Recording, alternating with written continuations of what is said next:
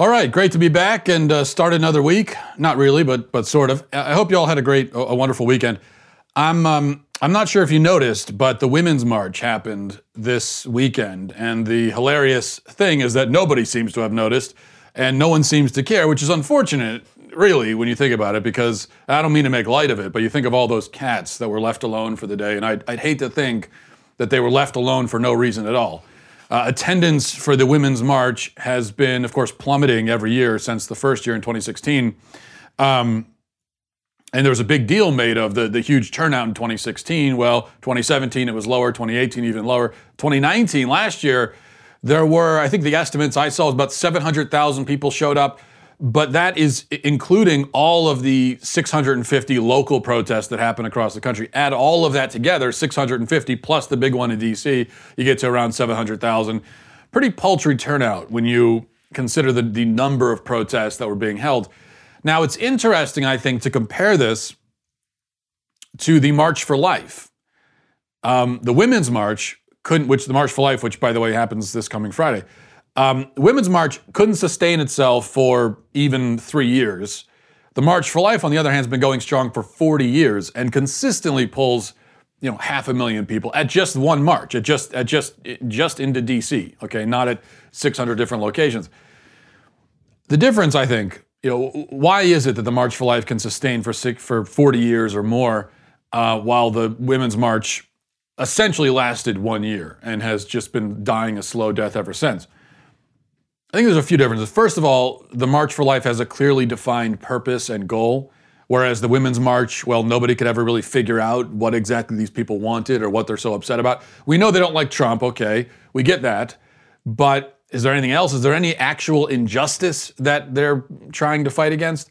Um, and then the other thing is that the March for Life is full of young, vibrant, energetic, positive people. And if you go to the March for Life, that's that's the first thing. If you've never been, it's the first thing that jumps out at people when they go. Is number one, everybody's so young here. Number two, everyone's so happy. You know, they're they're determined.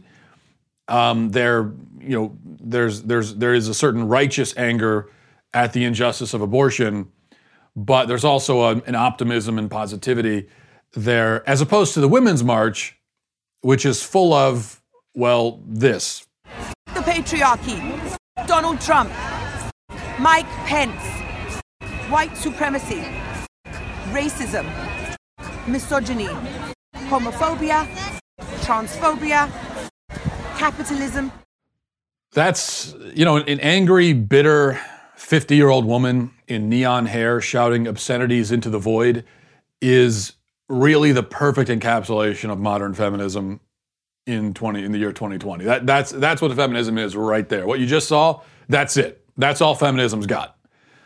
Um, and it's also the perfect encapsulation of why nobody wants anything to do with these people and why no normal person would want to show up at a march with them. And that I think brings us to the biggest difference between the March for Life and um, not just the Women's March, but most other political rallies that you see. The big difference is that the people at the March for Life are there to defend the rights of other people. Okay, nobody is there for a selfish reason. Nobody is there demanding something for themselves. There's not anything wrong in principle with with you know rallying or marching to defend your own rights. Nothing wrong with that. But I think it's it always seems profound to me and pretty beautiful that at the March for Life, that's not what people are doing. They're not defending their own rights. They're defending the rights of other people. Everyone is there to speak for and on the behalf of humans who cannot speak for themselves. It is then a fundamentally selfless event, and it's precisely, I think, what motivates and attracts people to it.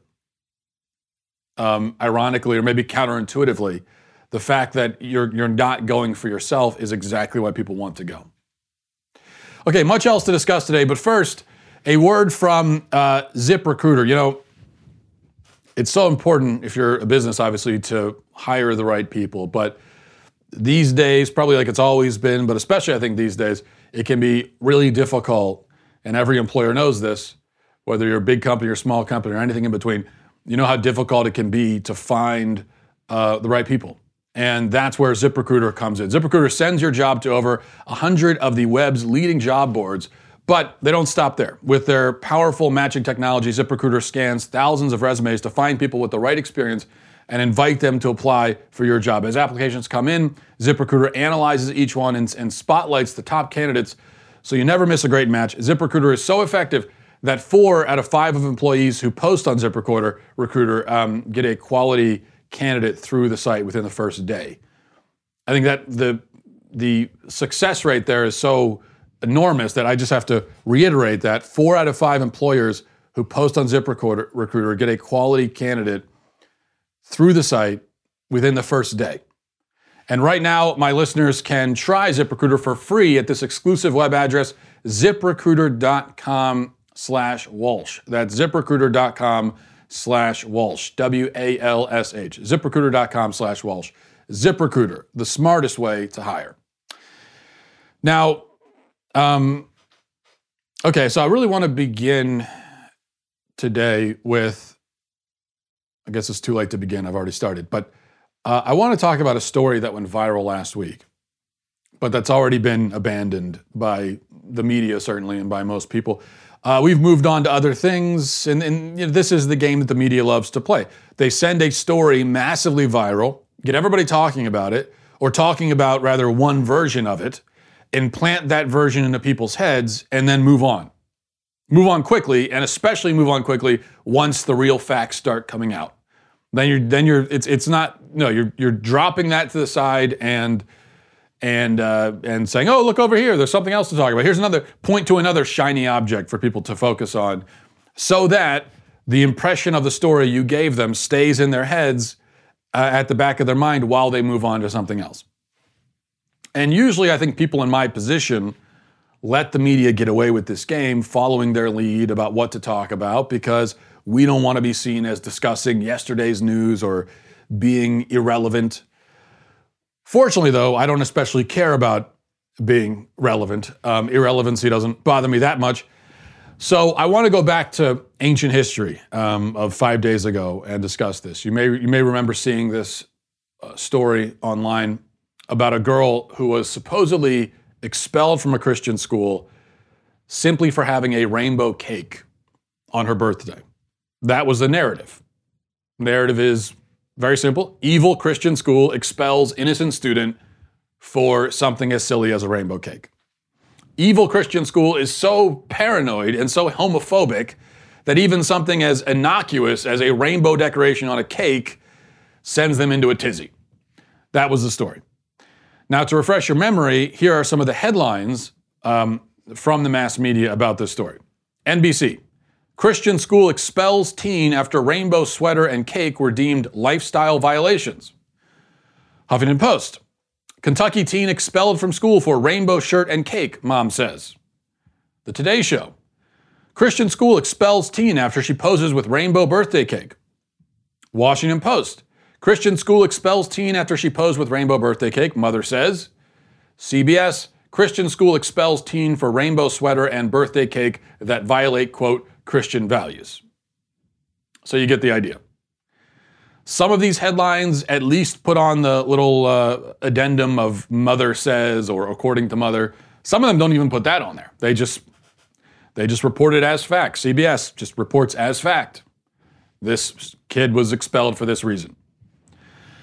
Um, now let me actually take one of these articles, the CBS one, and I'll, I'll read to you how they frame the story in the article. It says a teenager from Kentucky celebrated her 15th birthday last month by blowing out the candles on a rainbow cake while wearing a rainbow sweater. After her mother posted a photo from her birthday party on Facebook, the teen was expelled from her Christian high school. Kayla Kenney was a freshman at Whitefield Academy, a private Christian school in Louisville, until she was expelled last week. Her mother said the school called her daughter's sweater and cake lifestyle violations. Kennedy, uh, Kenney's mom, Kimberly Alford, told the Louisville Courier Journal that she received an email from Whitefield Academy's head of school, Bruce Jacobson, expelling her daughter. He wrote that the picture she posted on Facebook demonstrates a posture of morality and cultural acceptance contrary to that of Whitefield Academy's beliefs. While the rainbow flag is a symbol of LGBTQ rights, Alford said that Uh, when she ordered the cake, the design was described as having assorted colors and was not meant to have a deeper meaning. Wow. Pretty horrible, right? I mean, it seems horrible. If you're frankly stupid enough to still take these kinds of stories at face value, which unfortunately lots of people are, it seems. But there is no excuse to be that stupid anymore. There is no excuse to be so gullible as to, to hear um, some kind of outrageous accounting of an event from the media and assume that it must be exactly as the media portrays it. And that's in fact what I said last week when somebody emailed the show and asked me how what I think about this story and um, you know what, what's my take on it. I said, well, based on the the version the media is giving us, sounds like this girl suffered a horrible injustice. But I'm not going to simply believe that version. Yes, that version says that the school did a horrible thing.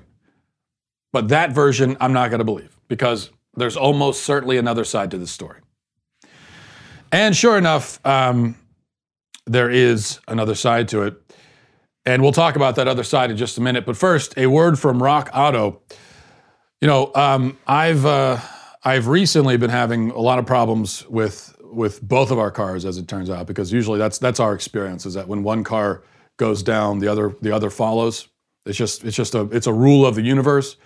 And um, one of the problems is, you know, when you're having trouble with your car and you go to an auto parts store and you're looking for the part that you need, they're going to give you the runaround. And a lot of times they're going to end up just going online and ordering for you the part that you need because they never have it in stock. Um, that's why you need rockauto.com. If you need to work on your car and you need a part, don't waste your time and go to an auto parts store. store. Go to rockauto.com. Rockauto.com is a family business serving auto parts customers online for 20 years. Go to rockauto.com to shop for auto and body parts from hundreds of manufacturers. Um, they've got everything from engine control modules and brake parts to tail lamps, motor oil, new carpet, everything you, you need, whether it's a, a, classic or a daily driver, get everything you need in a few easy clicks. The rockauto.com catalog is super easy to navigate. Quickly see all the parts available for your vehicle and filter by brands. Uh, well, you filter by brand, you can filter by specification, by price, whatever you need. It's, uh, it's very easy to navigate that way. Best of all, the prices at rockauto.com are always reliably low and they're the same no matter who you are. If you're a professional, if you're a do it yourselfer, it doesn't matter. Amazing selection, reliably low prices, all the parts your car will ever need. RockAuto.com. Go to RockAuto.com right now and see all the parts available for your car or truck. Write Walsh in their How Did You Hear About Us box so that they know that we sent you. Now, the other side of the um, rainbow cake story, which, by the way, um, you know, why have cakes become the most controversial pastry in America? I, I, I remember a time when cakes were just cakes. You know, you you just have a cake. But now it's every six months there's an outrage centered around a cake, which I think is very upsetting. I, I want to go back to a time when when when you know you just a cake is just a, a nice, delicious dessert that you eat. But in any case, Rod Dreher um, in the American Conservative has a fascinating piece posted on the website right now uh, titled "Rainbow Cake Girl: The True Story." You could go read the piece, and he gives the other side. He talked to some of the people at the school. Um, he also looked at the social media postings of the girl in question and read the public statements from the school on this matter. And he presents a different picture. Now, I'm not going to go through and reiterate all of it. You can go read the piece yourself. Suffice it to say, first of all, that she was not expelled simply for a cake. The cake thing was the last straw in a long line of infractions, including some that her mom even admits to, like vaping in school, for example.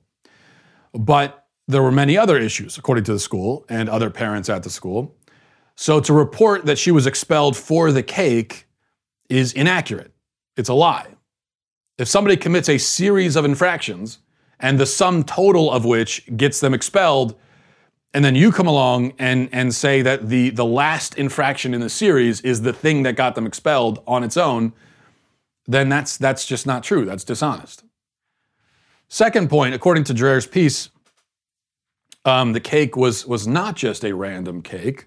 Allegedly, one of the main bones of contention that the school had with this girl is that she, at the school and on social media, had constantly been promoting the LGBT lifestyle.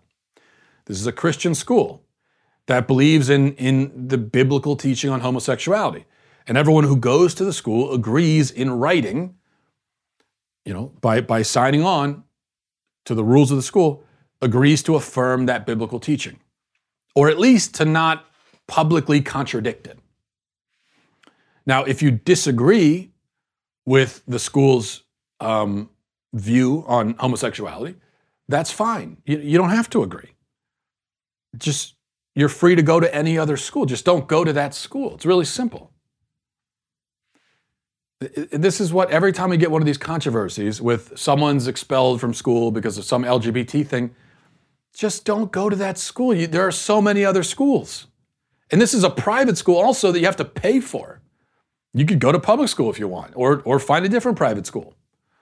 Trust me, there are a lot of Christian schools out there who don't care at all about their Christian identity and they'll throw open the doors for you. Um, or you can homeschool. I mean, there are so many options. If you choose to go to this particular school, you are signing on to those rules. So allegedly, this family agreed, signed on the dotted line, then proceeded to disregard the agreement they made uh, as this girl allegedly went around promoting LGBT stuff at school and online. And then, after all this back and forth with the school and the school's repeated warnings, she posts a picture of with the rainbow cake and the rainbow sweater. And we're supposed to believe that the rainbow aesthetic in this case was totally arbitrary and random and not at all meant, you know, to, to symbolize anything. Come on. Now, of course, if the media had reported this story honestly, which uh, and and just said that a student was expelled from a Christian school for promoting the LGBT lifestyle, which which actually would not even be fully honest because there, there's more to the story even than that. But that's at least more honest.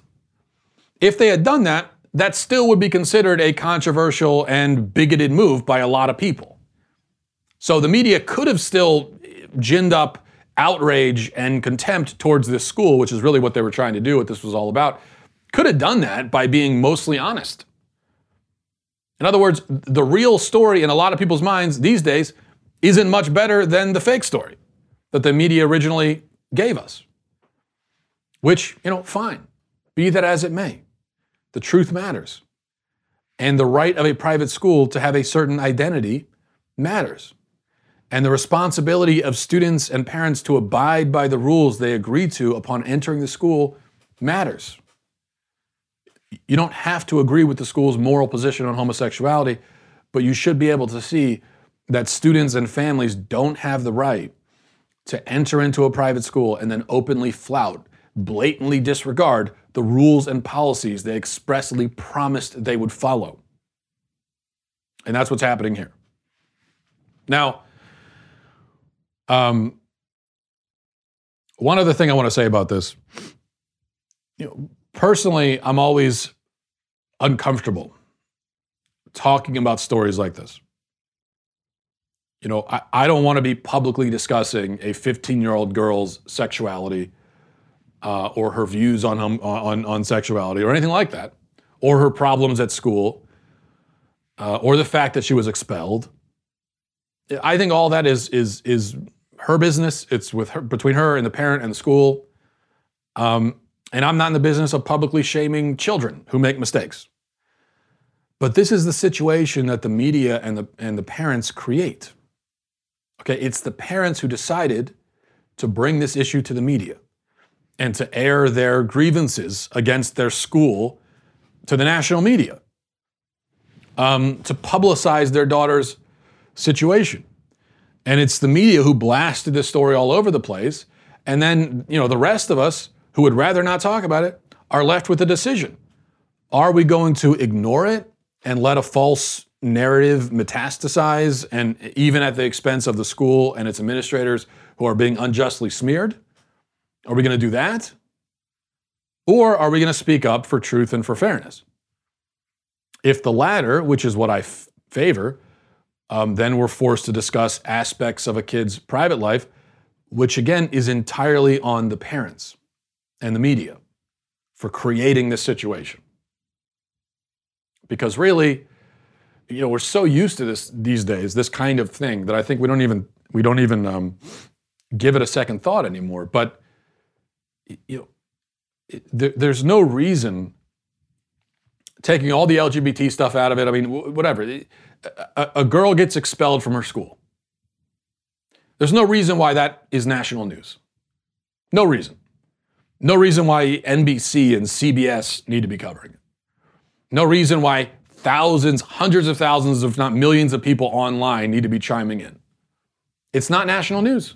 It has no national relevance. Um, this is something that happened in Louisville, Kentucky.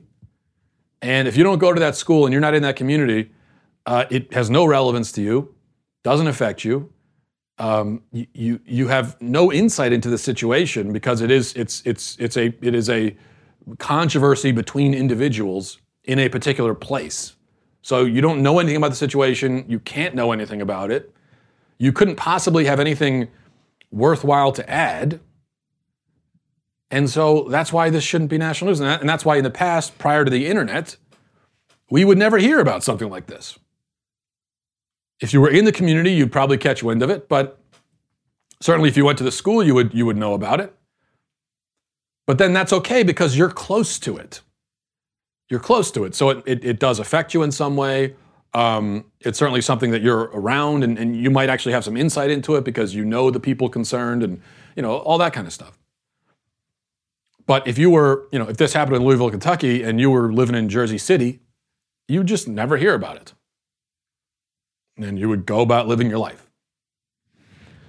But now these personal um, issues these small, localized, personal issues become national news, and everyone butts in, and um, and it just it, nothing good can come of it. And that's why it, it frustrates me and makes me angry, especially to see parents encouraging this. Even if you think that your kid is in the right, even if you think your kid's a perfect little angel, um, why would you want why would you want millions of people to know about this? See, if it were me and, and my kid were expelled from school, I'm certainly not, I'm not going to put it online. Uh, I'm, I'm certainly not going to publicize it myself. And if the media comes to me for some reason and asks me about it, I'm going to have no comment. I'm going to say, leave us alone. This is, you know, what do you, this is nothing, this doesn't concern you, CBS. All right, let's, um, Let's read some emails. By the way, while I put I um, while while I pull up these emails, I uh, wanted to mention I watched The Force Awakens with my kids on Saturday. Um, first time I've seen it. Um, I, I think it's maybe a known fact about me at this point that I'm not a big Star Wars fan, but my sons are major into Star Wars now. I don't know how it happened. I tried to shield them from the fate of becoming a Star Wars fan, but it, it, I, it, against my wishes, they become obsessed with Star Wars. It's like something, it's like almost something evolutionary, something clicked in their minds, and all of a sudden they're running around the house with lightsabers. Um, and uh, which, side note to the side note, on Friday, my, my son says to me, he says, Daddy, I want to be a, I want to be a Jedi when I grow up. And I said, Oh, you know, me too. You know, I might not be a big Star Wars fan, but I, I'd love to be a Jedi. And he said, But you're already grown up and you're not a Jedi. And I said, Yeah, yeah, that's true. Daddy, you failed. Yes, I did. In so many ways, son. In so many ways. Kids always know how to lift your spirits like that. But anyway, um, so I watched the, the movie and uh, I'm I'm, you know, I'm at the age of 33 now, and I'm, I'm just now getting acquainted with the Star Wars universe. So I have only two questions I wanted to throw out there, and maybe you can email your answers to me because I really am curious. Um, first of all, and this was bugging me the whole time I'm watching the movie. Are people drawn to the dark side because they want to wear the cool helmets and masks? I've noticed a real deficiency with the good guys when it comes to cool helmets and masks. Why is it that only the bad guys wear them? It seems like anyone could wear the, and they wear them when they don't need to. You've got like stormtroopers walking around the ship, you know, on friendly territory, and there's apparently the, the ship's oxygenated, so they could take the helmet off, but they're you know, they're in the break room having some coffee and they got the helmet still on. So, um, but and I get it because it looks cool. It just it's a cool look. And I'm my thing is the good guys. They could probably. I mean, the, the, Kylo, uh, you know, uh, Kylo Ren, right? the whole reason he went to the dark side is honestly just that he, he wanted to wear a cool helmet and he wanted to look like Darth Vader. That's the whole reason. There's the only reason he became a bad guy is because he wants to wear the cool costume. So you could, I think the good guys could really stop that from happening and kind of stop the bleeding, as it were, losing all these Jedi's to the dark side. If if someone just ran to Party City and grabbed some costumes, and then they could say to somebody like Kylo Ren, "No, no, no, look, we got costumes too. You know, you want your own costume? You want to design something? That's fine. We've got people that can make costumes." And then my second question, and this this really this this bugs me the most, and this honestly might be one of the main reasons I never got into Star Wars. What I don't understand is this. It's you're you're in a galaxy with extraordinarily advanced technology. We're talking so advanced that that just your average commuter ships can go the speed of light. The Millennium Falcon is is in a junkyard and it can go the speed of light or go go faster than speed. Not only that, but is it Han Solo crashes the ship in The Force Awakens, crashes it while going the speed of light, and no one even gets a bruise.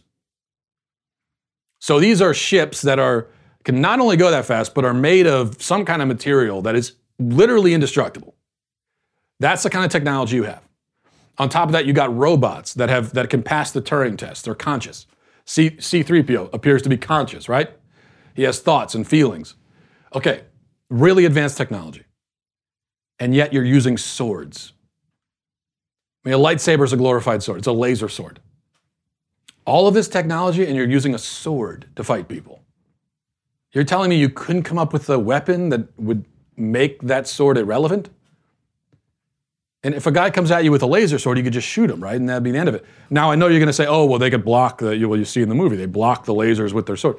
Yeah, that's because the laser guns, the lasers that come out of the lasers and the laser guns are super slow. You see how slow those lasers are? They, they go at the speed of a Nerf of a, of a Nerf bullet.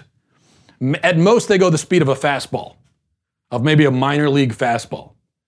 And that's why they're so easy to block. And everyone gets on the stormtroopers case when they say, and I've heard this before about how that's, you know, the, the joke is the stormtroopers can't hit anybody and uh, they got the worst aim in the galaxy. But the reason is that the lasers are going so slow, so they're easy to dodge. So why not make a gun with a laser that goes the speed of an actual laser? And in lieu of that, just get a regular gun, like a, a sawed off shotgun, and you could kill every Jedi in the galaxy, no problem.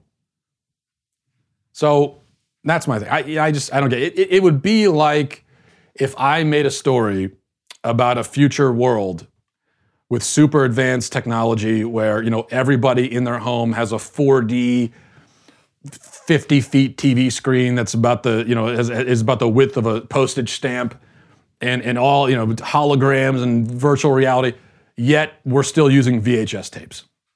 It just doesn't make any sense. And it bothers me. All right, let's go to emails. This is from mattwalshshow at gmail.com, mattwalshshow at gmail.com. This is from Jonathan, says, Future Supreme Overlord Walsh, I was listening to your podcast today about forgiving student loan debt and how it is conceptually no different than forgiving any other kind of debt. But why does having debt make someone more deserving? I don't see how a person taking on debt for things he, she can't immediately afford uh, and paying it off later makes him slash her more deserving than, than a guy who made decisions to save money up front and only bought things he could already afford so he wouldn't have to take on debt in the first place. Why wouldn't the logic for forgiving student loan debt make literally everything free from the government? uh, your future subject, Jonathan. Well, yeah, Jonathan, that's exactly the point. There's no reason to favor, to, to give a special uh, privilege or benefit or entitlement to people who haven't paid off their student loan debt. And that's what we were talking about on, on Friday. There, um, there are there. First of all, there are a lot, a lot of people have debt in this country. Most people do. Most adults do. Whether it's car loan debt or credit card, mortgage. I mean, most people have all those things. And um, if so, if you're going to start forgiving debt, why not forgive that? Or yeah, I mean, why not? Why not go the other way? If you got a if you got a trillion bucks to to throw around. Why not reward people who already paid off their debts? Um, so that's just one of the problems with the student loan forgiveness idea. This is from Laura says, "Hello Matt, supreme leader of the world. I come to you to have my husband's bacon judged.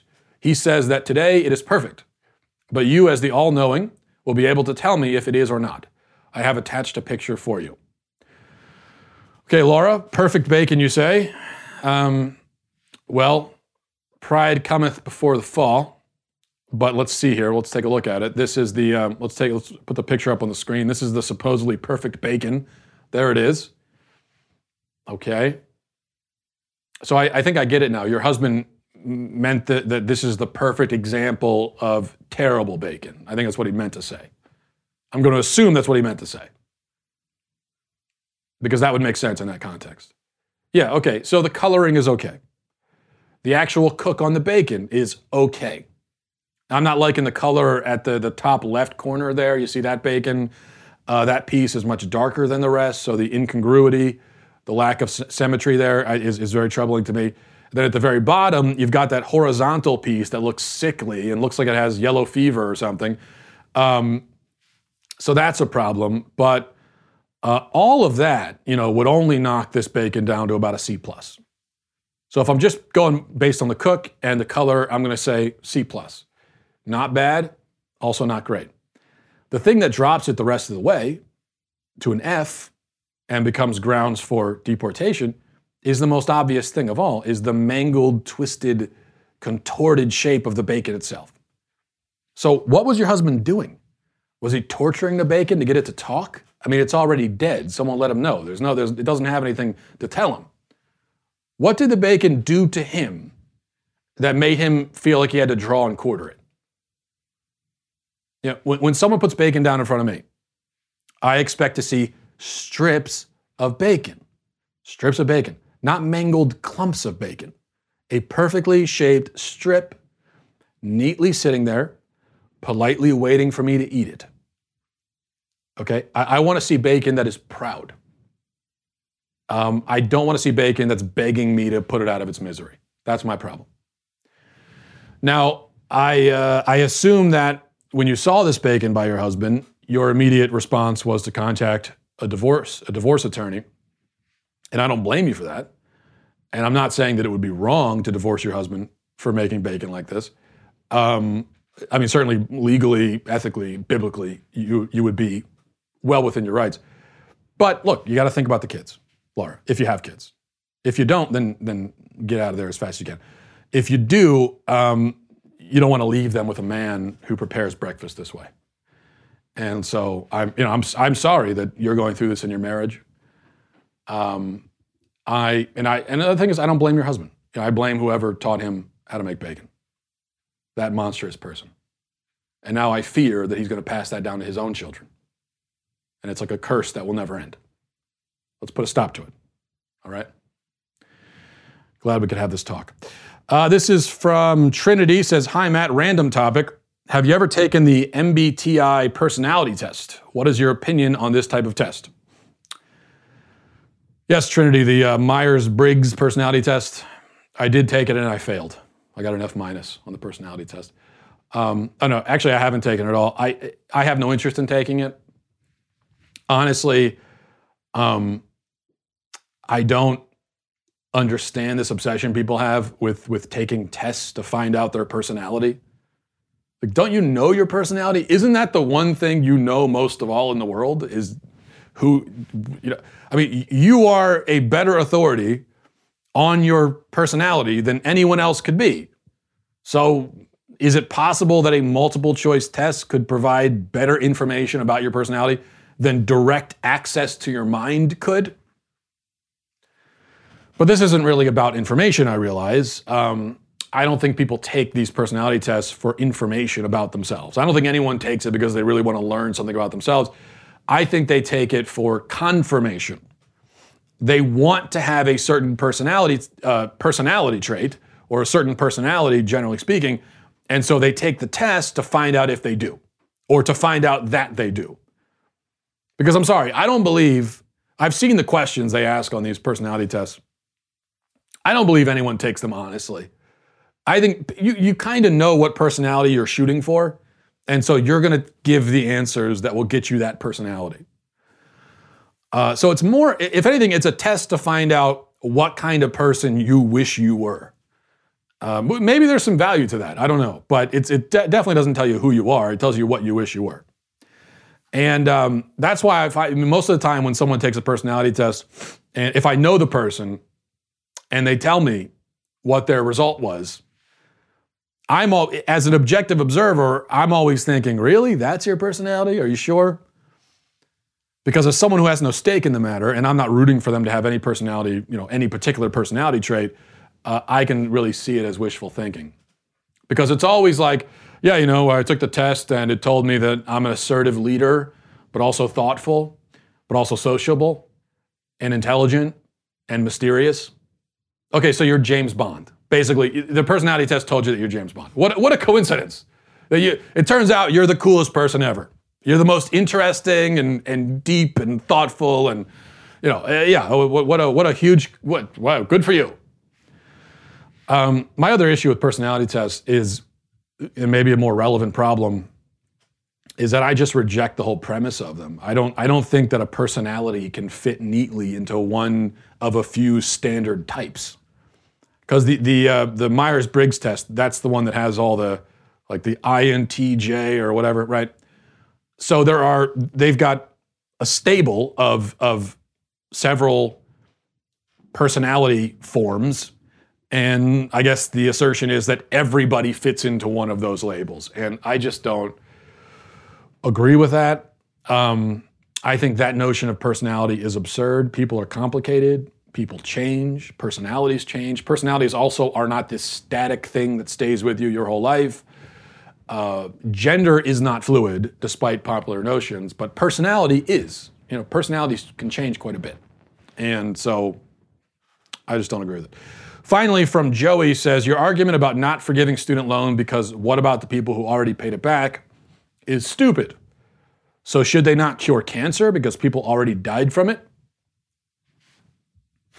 Speaking of stupid, Joey, first of all, the, fundamental unfairness to people who've already paid back their loans is just one objection that I have to the student loan, quote, forgiveness.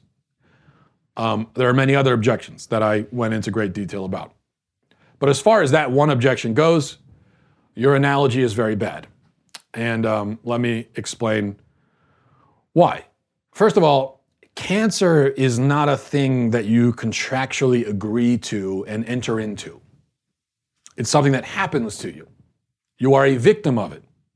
A student loan, on the other hand, is something that you agree to and enter into. You are not a victim of it. It is not something that just happens to you. You don't wake up one day and you've got you've got student loan debt. You don't go to the doctor and the doctor says, "Oh, I'm sorry to tell you, uh, I know this isn't what, isn't what you, what you want to hear, but you owe $50,000 to the University of Maryland. It doesn't work that way. I mean, you know it because you went in and not only did you agree to the student loan, but you you eagerly agreed to it. I mean, you really sought it out and wanted it, and so you got it. Um, second thing is, we don't even have the theoretical ability to bring somebody back from the dead, right? So the idea that it's unfair to cure cancer now because it'd be unfair to, to cancer victims that have already died would is of course is ridiculous. But forgiving student loans and refunding student loans that have already been paid back, both of those require the same thing, which is money. Okay, we don't it's not like we've discovered some new cure for student loans. It's just we always knew what the cure is. It's money. You just you need money. Um, and if we have trillions of dollars to throw around somehow, then we have the theoretical ability to do both. And if we're only forgiving the loans and not refunding, that's a choice that's being made. And, uh, and then we have that choice has to be justified. If you've got all this money and you're doing something with, with loans with it, I mean, you could refund the, the loans. It is, it is a theoretically possible thing to do. Um, but it's a, we, you know, according to Elizabeth Warren and these plans that are put forth, that's not part of the plan, and they should have to explain that. So if you want to compare this to an illness or a physical injury for some reason, The analogy would have to be something like there's a disease that causes people after a while to lose their limbs, and eventually someone discovers a cure, but the cure could also regrow limbs as well as, as stop you from losing them. Um, but then we decide to only give the cure to people who have not lost the limbs yet, rather than giving the cure also to the people who have lost it, uh, because we figure that, well, they've already figured out how to live with you know fewer limbs, and so they don't need it. I, guess that would be the analogy. But that is also a dumb analogy. It's less dumb than yours, but it's still dumb because at the end of the day, like I said, this is n- student loans are nothing like a disease at all. It's just not the same thing. Um, and so that's the difference. Hopefully, I've explained it well enough. You know, if you're a regular listener to the podcast, you've almost certainly heard me talk many times about my position on the pro-life issue, whether in my podcast, my speeches, or Q and A's. Uh, this is something I've spoken about many, many times. Abortion is not a reproductive rights issue; it's a parenting issue. Reproduction has already occurred by the time uh, the abortion happens. So this is this got nothing to do with reproduction at all, as a matter of fact. But since the passing of Roe v. Wade, over 60 million preborn children have been killed in the womb. 60 million children who've never had a chance to give the world their love and, and, and, and to fulfill their potential um, and bring that into the world as well. And also, countless young women have been harmed physically and emotionally, and they've been deprived the gift of motherhood, a gift that they may not see as a gift when they walk into the clinic. Uh, but then, of course, the clinic is there to feed upon and take advantage of that fear. And last year, the left went even further off the cliff, passing the New York law, uh, you know, allowing abortions up to birth, and the Illinois law allowing abortion um, up to birth, including partial birth abortion, which is the most barbaric procedure that you could possibly imagine. And this year, almost every Democratic candidate supports no restrictions on abortion, and Democrats in office have even moved to lift protections on babies who survive abortion procedures allowing abortion, allowing abortion doctors to kill them after birth. We remember the infamous statements of Ralph Northam, Ralph Northam uh, talking about you know making a decision after the baby's already been born. And to make matters even worse than all that, pro-life advocates are actively being targeted by the pro-abortion left. This past June, I spoke at a rally in Philadelphia after um, after Brian Sims, the representative there, uh, uh, was harassing pro-lifers, peaceful pro-lifers who were outside of abortion clinics. The Daily Wire has also been targeted. When my boss Ben Shapiro spoke at the March for Life last year, our advertisers were targeted by left-wing media watchdogs, and several of them pulled their ads from our program because he was speaking at the March for Life. This wasn't the first time, nor will it likely be the last time that uh, we are attacked in an attempt to shut down pro-life voices. We're also not the only targets, of course. Live Action is one of the biggest voices in pro-life movement. Um, they uh, they continue to do some of the most important work in that space, from raising awareness and education on the abortion issue to undercover videos that expose Planned Parenthood and other abortion clinics for the horrific human rights abuses that they that they are responsible for. Um, live Action has been targeted numerous times on social media. They've been banned from advertising on Twitter for their calls to defund, to defund Planned Parenthood. They've been banned from Pinterest altogether for, quote, um, spreading medical misinformation, which is not misinformation at all, by the way, but is in fact information. Is, is, these, are, these are facts that they are spreading. They've also seen their advertising efforts and their online distribution restricted um, depending on, on the platform. So this has happened across the board for them. But this cause is too important to stay silent. That is why our dailywire.com members are so important. Your membership keeps our cameras on and our microphones turned on. Your direct support helps us to uh, say no to advertisers who cave to left wing ideologies. You keep us and our message from being canceled, even though, as you know, there are very many people and organizations out there that would love to cancel us. Uh, but you're the ones who keep that from happening. And that is why from now until January 31st, a portion of any dailywire.com membership will be donated to Live Action with promo code Live Action to support awareness and education around the world on this issue. So please join dailywire.com, stand with us against censorship, and you can make your pro life voice even louder in the process. And I think we'll leave it there. Thanks everybody for watching. Thanks for listening. Godspeed. If you enjoyed this episode, don't forget to subscribe. And if you want to help spread the word, please give us a five star review and tell your friends to subscribe as well. We're available on Apple Podcasts, Spotify, wherever you listen to podcasts. Also, be sure to check out the other Daily Wire podcasts, including The Ben Shapiro Show, Michael Knowles Show, and The Andrew Klavan Show.